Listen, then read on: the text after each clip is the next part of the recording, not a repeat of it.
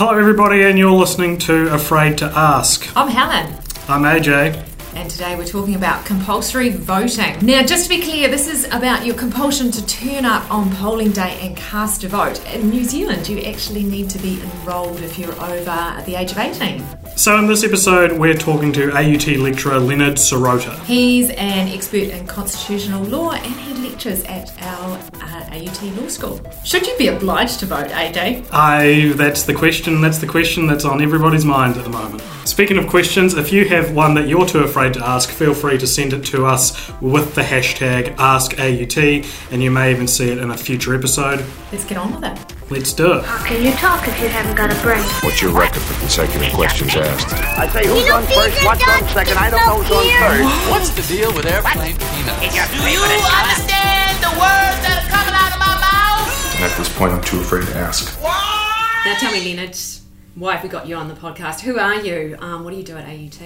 I am a lecturer at AUT. I teach constitutional law, and my research covers different parts of constitutional law, but in particular, it covers something called the law of democracy, which is the legal regulation of the uh, way in which we govern ourselves democratically. Righty ho. So we're going to talk to you today about compulsory voting. Um, we're recording this in the lead up to an election um, in New Zealand. Um, When and- this comes out, that'll be tomorrow, that's the, the last day of voting, so Yeah. we're getting just in there. squeaking in, squeaking in. But it is, I mean, I guess it's a relevant uh, topic. I mean, it's a perennial one that comes up that we um, compulsory versus non-compulsory voting. And in New Zealand, you you have to register, but you don't have to vote.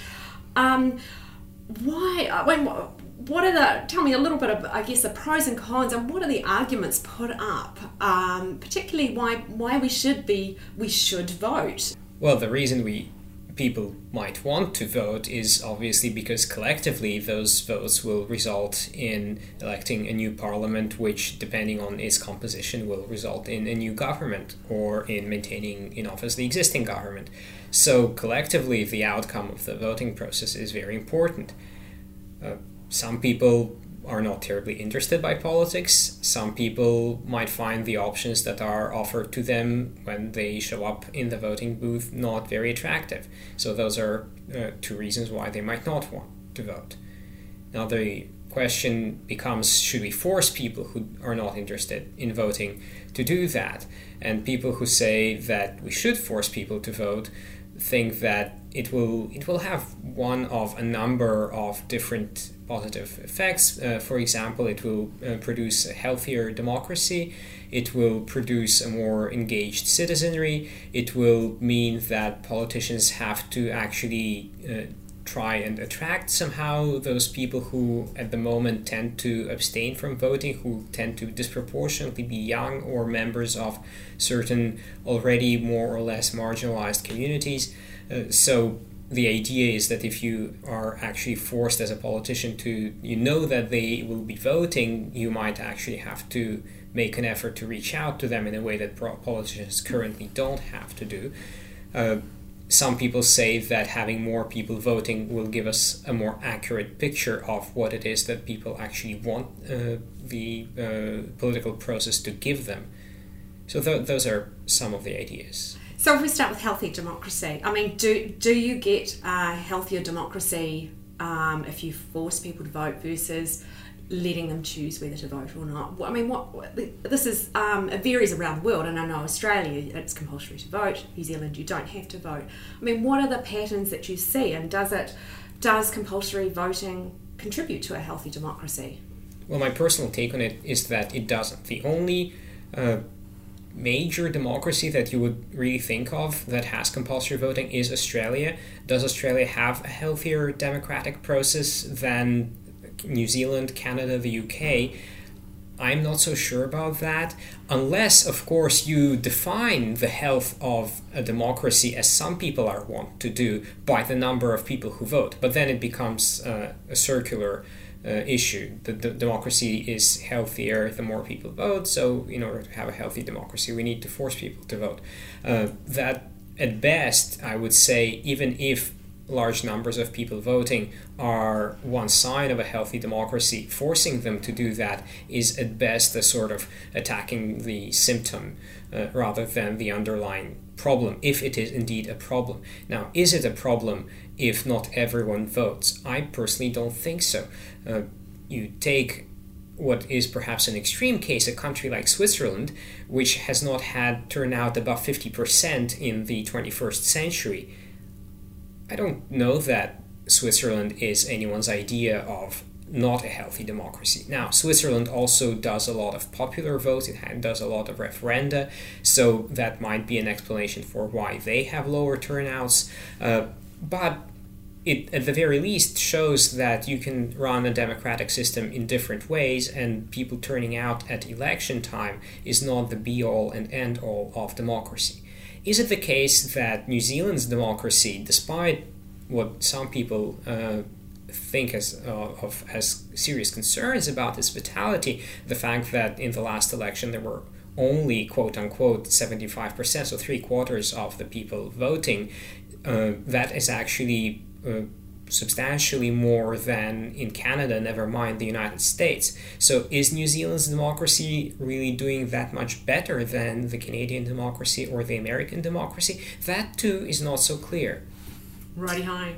So this is this is very interesting for me to hear you talk about because so I'm a, I'm a 24 year old guy. I would describe myself as an extremely non-political person.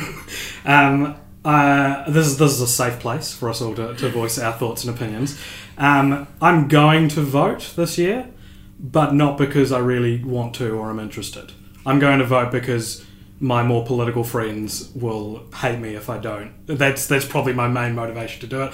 And um, I don't know. I've and, and people get real angry. People get red in the face when when you tell them that you don't want to vote or that you don't care about it.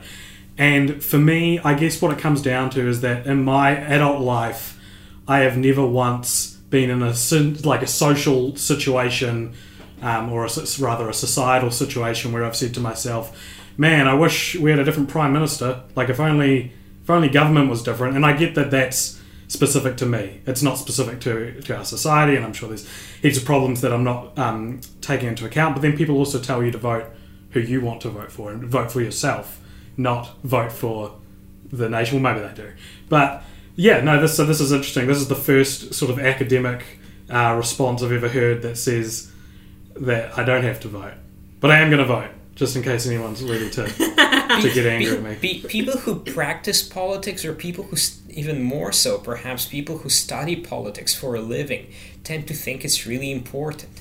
And I agree that it is important. Uh, if even if you think that well the uh, current government is doing a, a, great job that's not necessarily a reason not to vote mm-hmm. because you might want, want to vote for them so as to keep them around if yeah. you actually like them that said it's true that for a lot of people politics is not very much of a concern Tony Blair, of all people, was actually, uh, and I forget his exact quote, but it was something to the effect that most people care a lot more about sex, drug, and drugs, and rock and roll, uh, and not so much about politics. Uh, so he recognized that a lot of people are reluctant to admit to that uh, because they think that it should matter a lot.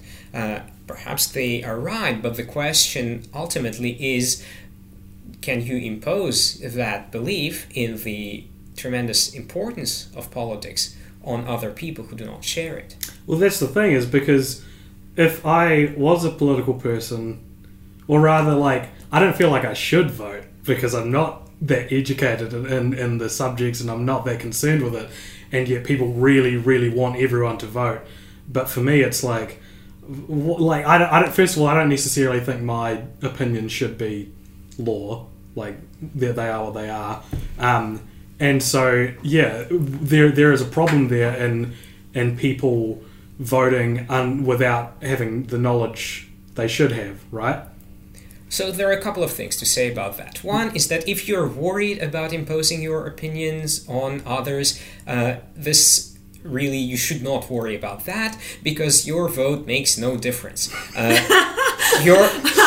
collect- co- collectively, our votes make all the difference. But an individual vote makes virtually no difference at all. And the chances that an individual vote even in a proportional system like New Zealand has, the chances that an individual vote will make the difference between even one party having one more MP or one fewer MP are infinitesimal. They're very close to zero.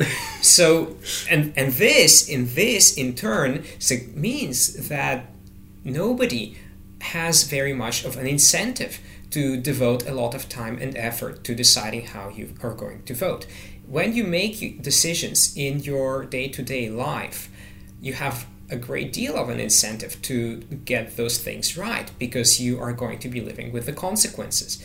When you make decisions politically as a voter, you have very little incentive uh, to get things right because how you personally vote will not matter very much. And so a lot of people are going to be voting without having informed themselves. They are going to be making uneducated decisions. They are often going to be making irrational decisions.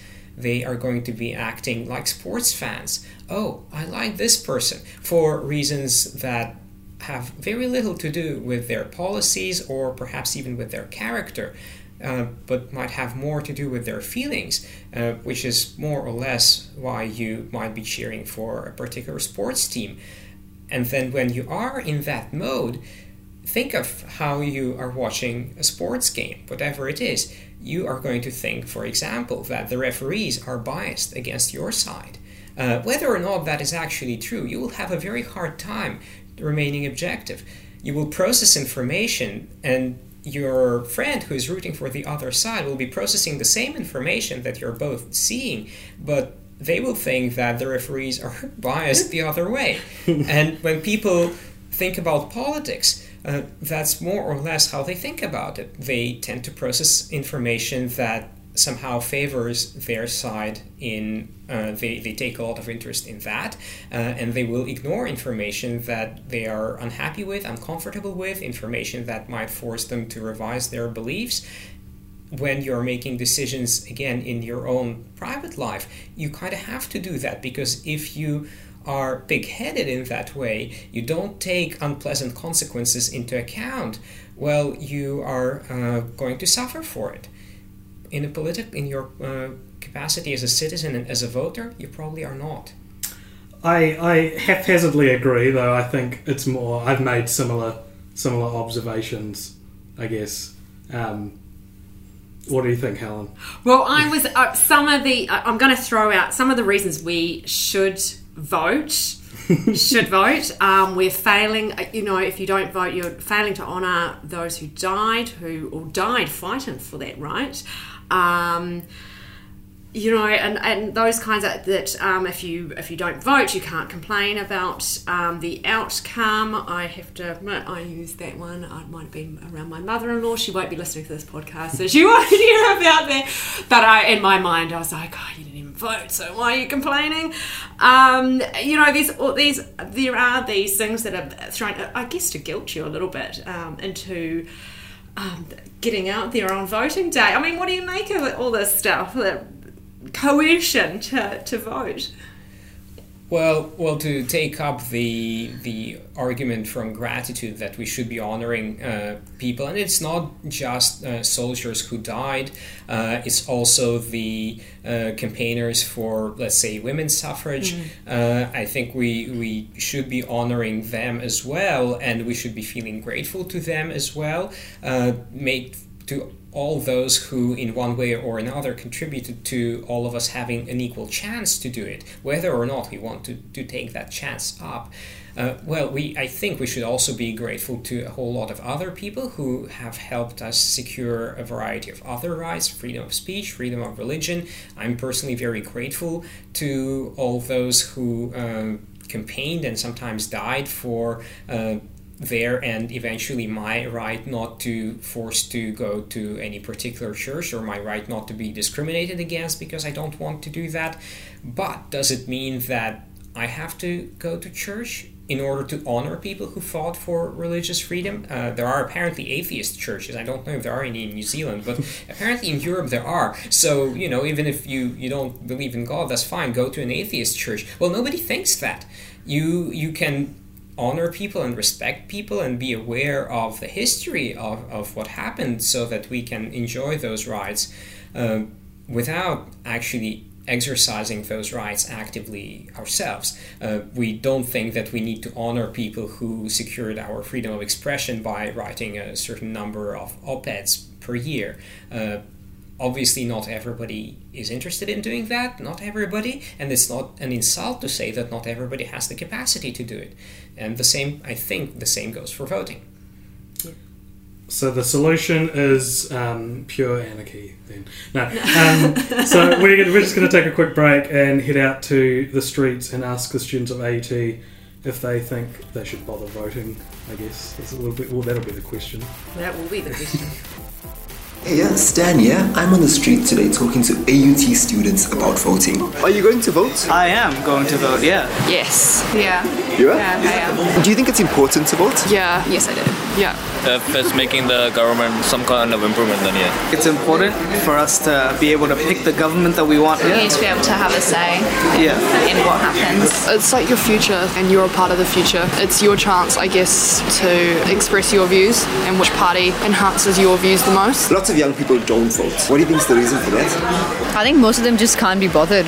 They can't decide who they want to vote for, or they don't want to vote for either party. They might not know enough about it Mhm. to make a decision. I don't feel like enough young people know enough Yeah. about politics to Yeah. like make an informed decision. Maybe start voting from like a younger age, or Yeah. maybe high schoolish. To be honest, I feel like I have no standing to actually have an opinion because I haven't been given enough information. My opinion is irrelevant because I haven't been informed. I just do not feel connected whatsoever, and I know that every vote counts. And I wish that I could, you know, feel confident in my vote, but I don't because I don't know anything. Um, so we're back, and um, one of the other um, reasons for making voting compulsory is around citizen engagement. And I, I mean, I've really noticed, and I don't know if it's just this election that I've been noticing it, but there's a lot around engaging young voters because they tend not to vote in um, in the numbers that say older voters do. I mean. Um, that was one of the the arguments for compulsory. I mean, does it make us more engaged if we have to vote?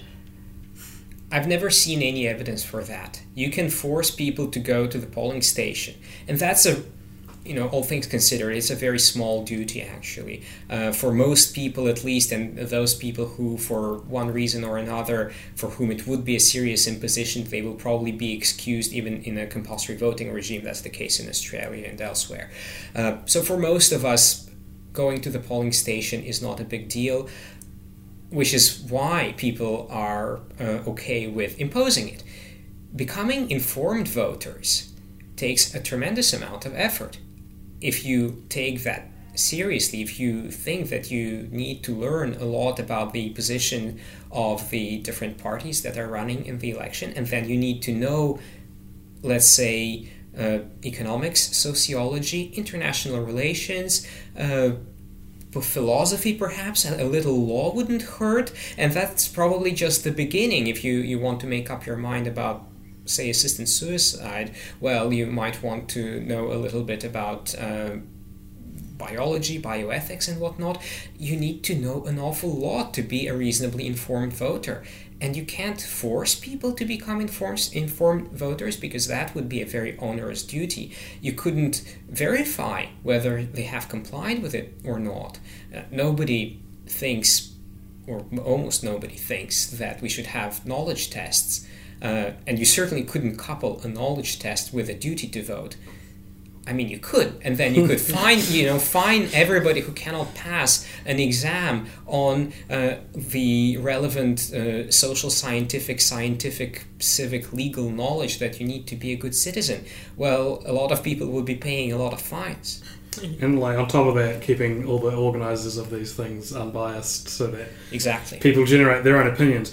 Here's what I did, and what I would recommend if, if you're listening to this podcast and you're similar to me in that you just don't really care, um, but you still feel like you should. Um, I did one of the many vote compasses. I can't remember what one I did. An, online quiz basically, and I answered like hundred questions, and um, then it showed me the my like top ten parties that I side with in, in like a percentage scale. In my opinion, that's the most. That's the minimum. That's the minimum you should do if you think you should vote but don't have an opinion. That's I feel comfortable now because I went into an unbiased algorithm and said this is this is my opinions on things, and it said this is the. Did closest. it line up rough? Did what? Did it come as a surprise? Did you look at it and go, oh? Uh, no, not really. I don't know.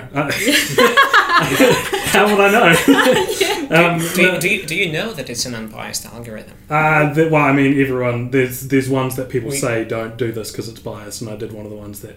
Right. most Well, we people- hope we hope that they are. I'm not saying I'm not of saying that they're not unbiased, but uh, pe- people should be a little bit careful about I've that. seen results from my friends who got opposite, like left and right results. So it, it's not like swaying it all to one side, though. I guess. yeah. Well, I guess in this in this one case that I'm pulling pulling up, it didn't.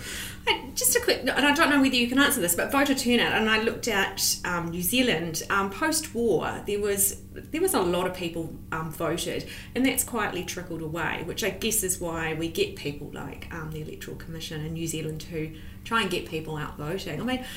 Do you know much about the, what's happened um, between that Second World War period and now that that has meant? And I, I think this is a trend globally, isn't It, it? it is Yeah. it is a uh, trend pretty much everywhere. It certainly has been the trend in Canada. I believe it's been the uh, trend in the United Kingdom as well.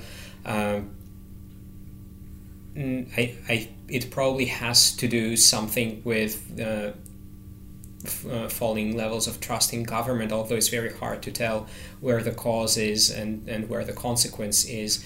Uh, probably has something to do with uh, changing perceptions of what it means to be a good citizen because for a lot of people um, voting is just something that they, they take it for granted that they have to do it uh, in order to be good citizens when you start thinking about it, that's actually a lot less obvious than it first appears. Uh, but if you've been brought up to think that it's important, then you will continue thinking it's important. Uh, which is why a lot of people say we need we should lower vote, the voting age to get people started early so that they get into the habit. Uh, but people's views on uh, citizenship and what it means to be uh, socially conscious and uh, conscious and involved uh, change, and there are more and different ways of becoming uh, involved. Uh, some of which we might find praiseworthy, some of them uh, we might find not particularly persuasive. The, the uh, if all your involvement in public life is joining some groups on Facebook, we might think that doesn't go very far. Although, uh, does that go any less far than uh, casting a vote? We can question that too. Uh, but some people will uh, find other ways to, to be involved uh, in public life, in public affairs, in uh, discussions with their fellow citizens. Uh, and those those ways of contributing to public life don't don't actually involve voting. Now, so um, third on your list of, um, I guess, outcomes from compulsory voting or reasons we should um, make it compulsory was around it would change the behaviour of politicians. Um, what was the argument there? And, and yeah, what was So the, the, the hope is that right now politicians uh, don't need to appeal to a relatively substantial chunk of the electorate because they know that there is very little chance that they will turn up anyway, uh, and so their interests are presumably ignored. What the uh, research suggests is that the uh, results of forcing those people to the polls is actually going to be almost the opposite of what people who advocate compulsory voting hope for. Uh, those people, you might force them to go to the polls, but as we've already uh, discussed, you cannot really force them to become informed. And they tend to be, not in all cases, but they tend to be the least informed part of the electorate. And, and so they tend to be the sort of people who would be most easily swayed by very simplistic uh, arguments, by uh, appeals to emotions, by appeals to irrational considerations. Uh, so do you even want that sort of uh, person voting? Uh, I think is a question that is worth asking. Uh, the hope that political discourse will be elevated if politicians have to reach out to those voters, no, it probably won't be elevated. They will have to, at best, simplify, simplify even more than they do now. At worst, dumb it down and, and lie and deceive.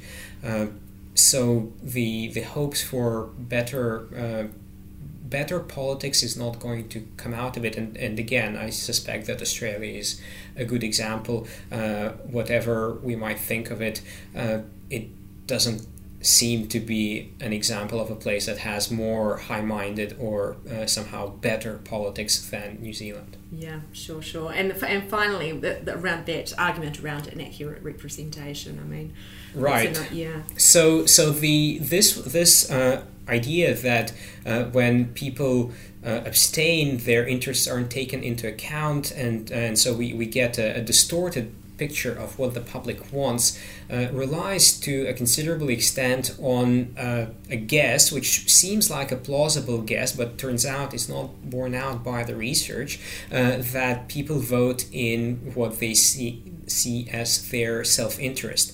And so, if everybody is a self interested voter, and then we have a group of people who tend to be young, less educated, more marginalized, and so on, then the self interest of those people uh, would not be represented, and the uh, politicians would try to cater to the self interest of the older, richer, whiter, uh, and so on. The reality, insofar as we can tell from, from the research, uh, is that people don't vote like that. People vote in what they think is going to be better for the community and not just for themselves. Now, of course, those two things might be conflated to some extent. You might think that if you're better off, the community is better off. Uh, so it, it's not an airtight separation between what you think of as a public interest and your personal interest. But on the whole, people do try to be uh, civic minded. They do try to vote uh, for everybody's benefit, uh, which is, you know, for example, one reason why you have uh, quite a few people who are well off who are nevertheless supporting parties uh, that favor, let's say, more redistribution of wealth. Uh, so people who don't vote it's not uh, that their interests are not necess- are not taken into account at all. It's their representation of or their ideas about the public interest might not be taken into account so much. But because they tend to be less informed, less educated, and less engaged, their ideas of what is in the public interest also tend to be the most distorted ones. And so, again, from the perspective of uh, the public interest, uh, in a, a, more informed perspective, they might actually be doing everyone a favor by staying away from the polling stations. Come election day, you won't be voting in New Zealand. I will. I will not be voting because I'm not a permanent resident of New Zealand. But just for the record, uh, I did not vote in the last Canadian election. Uh, when I, I, I, am a Canadian citizen, I did not vote in the last election uh, because I did not like my options. I uh, couldn't choose the. I certainly couldn't choose a better one, but I couldn't even choose one that was uh, dramatically worse than the others, uh, so that I could oppose it. One one problem with elections uh, which we don't really really have with our decision making in our day to day lives, is that we have to vote for bundles of very complicated bundles, and you couldn't vote for let's say National's immigration policy and the Green policy on. Uh, the environment and labor's policy on something else. You have to pick uh, a bundle that is offered to you and and you then are stuck with it. And so that that was uh, the reason why I didn't vote in the last Canadian election. I liked little bits and pieces of uh, the platforms of different parties, and I strongly disliked many other bits and pieces. And, and it's very hard to weigh, let's say, your preferences in foreign policy versus your pol- preferences on tax versus your preferences in uh, on constitutional matters if they mostly align and you agree with most policies that a particular party propounds, good for you. And by all means, go and vote for them. Uh, but sometimes you can't really make that choice. Might explain my um, vote compass result, which was very. Um, I was very. There was a couple of outliers, but it was very uh, evenly spread. Um, through a, a big middle ground. But yeah. That's great. Well, I actually just strangely feel more comfortable and less anxious about voting because I actually have to vote early. I won't be in the country for the election, so I've got to vote within the next couple of days. Um, but I think I feel. My, Yeah. not, that, not that my vote doesn't count, but uh, maybe I don't need to We've- sweat we've it. convinced I don't need to sweat it quite so much. Um, but yeah, Jay. Um, I mean, like I said at the start, I'm I'm still going to vote, um, and I appreciate I appreciate anyone who's listening to this who's furious at my at what I've been saying. Um, and so yeah, I don't know. I'm, I'm still going to vote, and I'm, I'm voting for a party that an online thing said I should vote for. What more do you want from me? Is basically my question. I'm playing the game. Like I'm, I'm doing my part, and Doing your and even, and even when you tell people, if the first thing people tell you to vote, and then you're like, okay, I'll vote. Then they go, okay, vote for this person, and you're like, like, or, or don't vote for the person you've decided to vote for. That's that's an entirely different podcast. Yeah, no. Hey, that's great. Um, thanks for your time, Leonid. And um, Leonid is uh, prolific.